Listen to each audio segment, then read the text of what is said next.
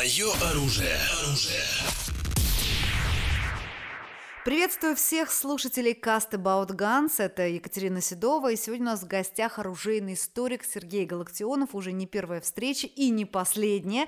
Мы говорим о легендарном оружии. И сегодня гость программы – это СВД. Легендарная винтовка, которая до сих пор стоит на вооружении.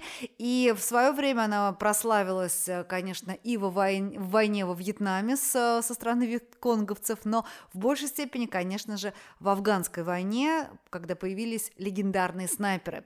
А вот об этом мы сегодня поговорим, о том, как создавалась эта винтовка, какие были у нее задачи, как она развивалась и что она представляет собой сегодня, после всех изменений и модернизаций. Сережа, привет. Привет. Итак, как появилась э, винтовка СВД? Вообще вот это снайперское вот это движение, оно, так сказать, армейское, войсковое такое зародилось это во время Первой мировой войны. Вот, именно тогда появляются специальные подразделения, которых обучают, э, значит, э, ведению именно мало того, что снайперского точ, точного огня, и еще, значит, скрытый заход и уход с позиции. Цели специально выбираются, к примеру, очень эффективно было уничтожение командного состава. Вот, солдаты без офицеров – это стадо без пастуха, скажем так. Вот. И поэтому, значит, ощутили вот это вот преимущество, вот такое, значит... Высокоточной стрельбы. Да, именно вот этой высокоточной стрельбы начали и у нас создаваться, я имею в виду еще в императорской армии, вот такие подразделения, значит, из бывших там охотников, там и просто хороших стрелков. Вот, поэтому оно зарекомендовало себя. И в дальнейшем уже в советские времена, значит, это тоже было оценено, были, были специальные школы, издавали специальные наставления по стрельбе. Э, значит, где все было расписано, рассчитано, и, в общем-то, ну, далеко мы шагнули в этом деле. Конечно, вот. в годы Второй мировой войны, Великой Отечественной войны, были даже отдельные снайперские школы для женщин а, потому да, что здесь, да. конечно, на большом расстоянии, не в условиях боя, женщины показывали легендарные результаты. И не только Людмила Павличенко, да, но много и других да, а, известных, да, да. которые убирали большое количество целей. Здесь момент еще терпения, маскировки, умения водить поправки по ветру. Это целое искусство, безусловно, которое я очень люблю безумно. А, итак, продолжаем, подходим к созданию винтовки Драгунова. Был, да, я вот даже припоминаю во время Сталинградской битвы был даже такой случай на одном из участков фронта, когда буквально там несколько наших снайперов остановили э, атаку целого подразделения э, тем, что выбили командный состав. Накануне они проводили рекогносцировку, и они их перещелкали, и все, и наступление сорвалось. Вот, то есть вот это вот очень сразу выявляет эффектность вот, вот этой вот э, снайперской стрельбы, значит, снайперских вот этих всяких хитростей, приемов. И что надо сказать? А надо сказать об оружии. А с чего же стреляли снайпера? Ну, на, в Первую мировую понятно. С Мосинки стреляли. А Вторая мировая война, а то же самое. То же самое, только лишь отличалось тем, что устанавливался э, прицел оптический. Ну, тут опять. У кого-то глаз был такой, что ему этот прицел не нужен был. Он его теоретически это как знаменитый снайпер, это Семен Намаконов был такой. Да. Это про него сняли фильм «Тунгус». Как бы, Но он Тунгус был легендарным охотником. Он а? видел, он очень много знал про природу. Он очень много знал нюансов, которые, ну, по большому счету, его... Сам часть природы. Его победы и... были в том, что он знал за 4 дня, что выпадет снег, например, в этот момент. Он сумел себе найти точку, где он спрятался, где а, все покрылось снегом, и никто а, не, не, не понимал, что там находится человек, потому что никаких следов не было. Конечно, а конечно. Он знал такие вещи, которые, конечно, позволяли ему именно по тактике обойти. Откуда он знал эти вещи? Он знал все с детства, его с детства учили охотиться, он, он природный охотник. Вот, поэтому мы говорим, здесь скорее тактика побеждала, а не оружие само. Оружие-то я к чему и веду. Оружие как было старое, Мосинка родная, я к чему и веду. Да. Она так и осталась. И она прошла всю войну, ну там образца уже там, ну не, не 1891 года, а 30 -го года, 1900, скажем, но оружие в основе своего не изменилось.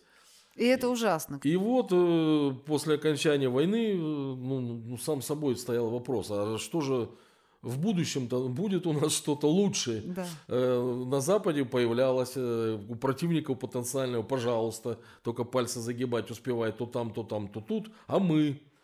Ну и, как говорится, пошли, значит, по проверенному пути, значит, и по, по пути конкурса э, разных проектов, значит. Конкурс этот объявили, значит, в конце 50-х годов.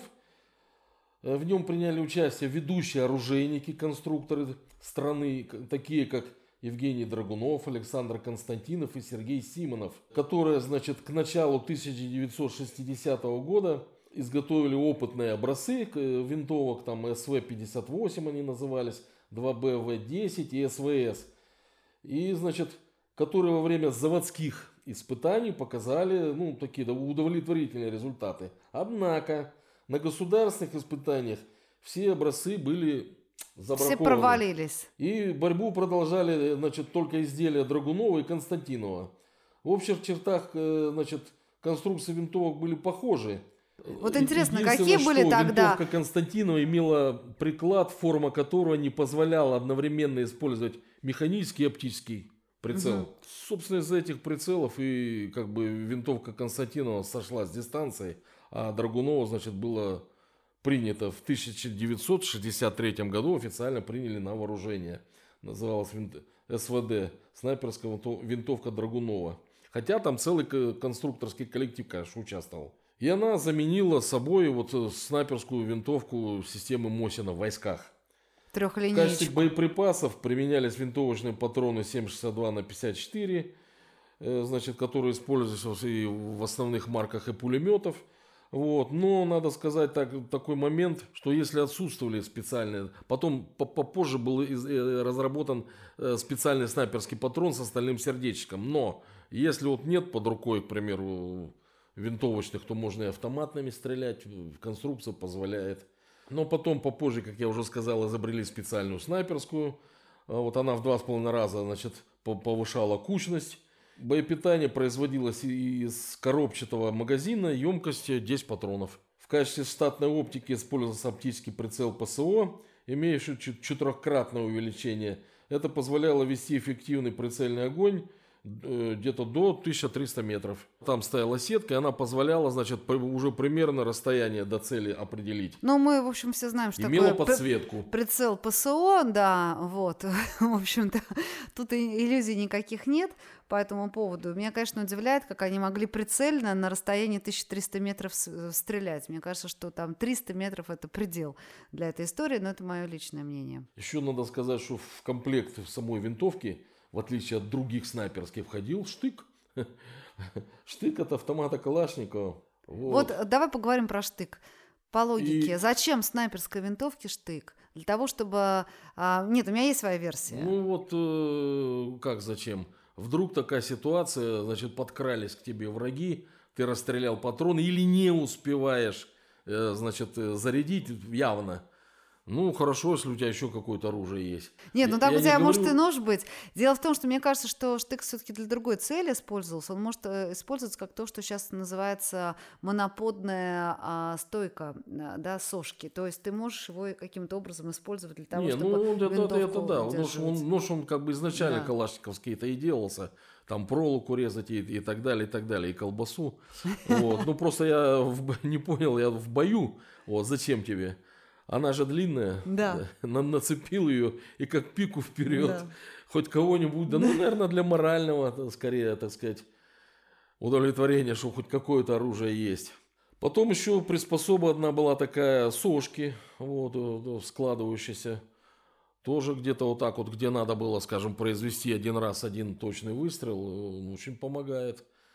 Чем, ну, кто, кто как, кто-то упоры разные, там, мешки с песком, кто, кто чем использует. Но, тем не менее, вот и выходили эти, э, так сказать, сошки.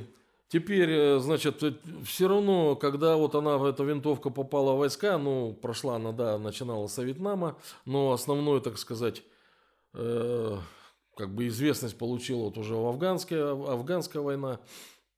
И там при десантировании вы, выявилось, так сказать, коренной такой недостаток. Она ну, очень длинная, габаритная. И солдат ее не мог с собой брать в прыжок. Она в отдельных контейнерах спускалась, и вот ты брякнулся, парашют сложил, надо тебе еще найти, куда упало это твое оружие, и добраться до него. Оно ну, неудобно. Просто, просто неудобно. Вот. А никакими такими приспособлениями она не складывалась, ничего, значит, и не, это самое, не было предусмотрено. Попозже появился вот такая, такой складывающийся вариант. Там немножко ствол укорочен был и приклад складывался. СВДС она называлась. Собственно, все модернизации, которые проводились с ней. Но, тем не менее, вот это был такой большой недостаток. Ну, вот вообще, вот, в принципе, опять-таки, а, пометуя о различных методиках, а, по которым обучают снайперов, а, напоминаю о том, что в первую очередь ты убираешь э, такого же снайпера из команды неприятеля, ну, естественно, ты всегда будешь обращать внимание на парней с чехлами, где что-то длинное находится. Вот, поэтому, в общем-то, сегодня все практически винтовки складываются. То есть ты не должен просто засветиться тем, что у тебя длинный ствол, значит, уже потенциально ты снайпер, и лучше тебя убрать. Ну да, это самое, просто для компактного, ну просто удобно носить. Вот так вот по, по лесу, где-то по каким-то таким... Э, тяжелым местам. Да. Тяжелым по горам. Местам Хорошо, что происходило дальше? Так афганская война, конечно, безусловно, СВД там выходит на первый план, потому что это горы, потому что ты прячешься, и твой неприятель прячется, потому что это дальние достаточно дистанции, а, и, в общем, она там становится достаточно легендарной. А что происходит дальше? Как а, она, какие там виды изменения в ней произошли, кроме того, что появился складывающийся приклад? Ну, собственно, она, вот я уже сказал, она в таком вот неизменном виде и просуществовала. Единственное, что вот в начале 80-х годов прошлого века э, появился вот такой складывающийся вариант, и все. Она, значит, э, использовалась, эта винтовка, практически во всех боевых операциях, которые вел Советский Союз, а потом и российская армия по наследству перешло. Надо сказать, что довольно надежное оружие, потому что стоит до сих пор на вооружении, хотя, хотя вот уже в последнее время появилась много других вариантов э, снайперских винтовок, и каждый уже может выбирать под себя, но она долгое время являлась единственной в своем роде, и не было никаких конкурентов. Просто не было. Вот. И поэтому, значит, как бы есть определенная, э, скажем так, э, у ней свой солдат, свой снайпер, который вот только она и все. Вот он приладился к ней, он ее знает все положительные, все отрицательные стороны, он уже к ней, что называется, привык.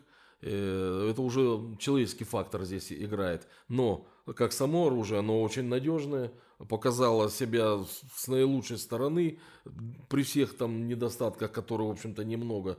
И поэтому ну, отличное оружие. До сих пор стоит на вооружении, до сих пор используется. Да, вот э, претензий по точности, в общем-то, к э, СВД особенно и нет.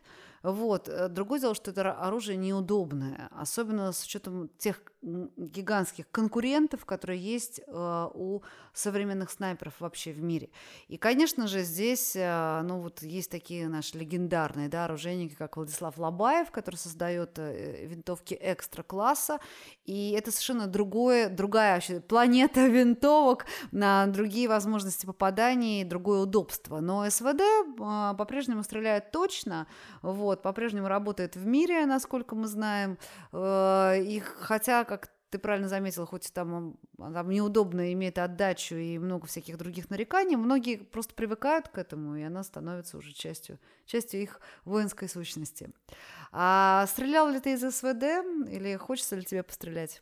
Мне вот, к примеру, не доводилось. Один раз дали, что называется, по блату стрельнуть. Вот так вот человек стоял, вот так, ну, на. Я да. вот так, э, бах, ну, и он у меня давай его забирать. Я, я, да еще разок, как дети игрушку ему.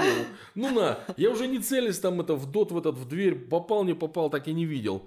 Вот, все, отобрали у меня, больше вот, ну, не довелось мне с той поры. Не знаю, хорошо это или плохо, а хотелось, хотелось, очень хотелось. Ну, сейчас такая возможность есть, можно, в принципе, на многих полигонах э, и во, во многих э, тирах пострелять. Вот, другое дело, что вопрос о том, э, что, что для, для чего, да, то есть для чего именно. Одно дело там просто попалять там из пистолета или из автомата, другое дело снайперская история, она, конечно, подразумевает некое продолжение, некое погружение в это дело. Это целое искусство, наука, и, конечно, здесь я бы, ну, так, порекомендовала бы более крутые образцы образцы. Хотя, как легендарное оружие, безусловно, а, есть э, что сказать про эту винтовку. И, как говорится, низкий ей поклон за то, что она спасла очень многим людям жизнь в свое время. Вот. И не только в Афгане, но и на Первой Чеченской войне, да, да и на Второй. Вот. Спасибо большое. А, мы продолжим наши встречи с Сергеем Галактионовым. Будем говорить о легендарном оружии мира и а, российском, и зарубежном. А, потому что это оружие, о котором как минимум у вас есть свое представление какое-то, возможно, а знания историка будут здесь не лишними. Спасибо, до свидания. Мое оружие. оружие.